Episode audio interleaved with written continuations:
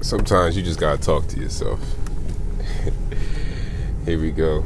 Some practice. February 1st, 2019. Just left the box about 7:30 in the morning. Um, yeah, today. Today's one of them days. I call myself. Uh, we talk about practice, right? Caught myself, told myself it's it's still early. You can still make it a good day, All right. Talk about talking to yourself, how you talk to yourself,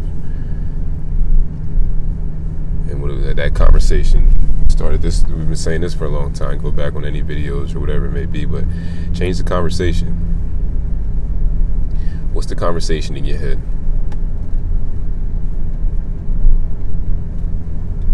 What do you say to yourself when you get in certain situations?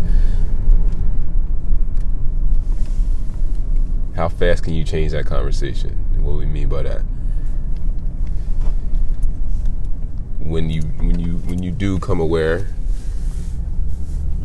we'll, we'll just use this, we'll just say having negative thoughts, self-destructive thoughts. How fast can you change that conversation in your head? Because that's the only thing that's going on. There's there, you're talking to yourself. You're beating yourself up.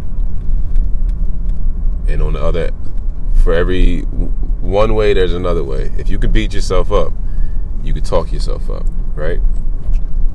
You always talk about how, oh, um, to every positive, there's a negative.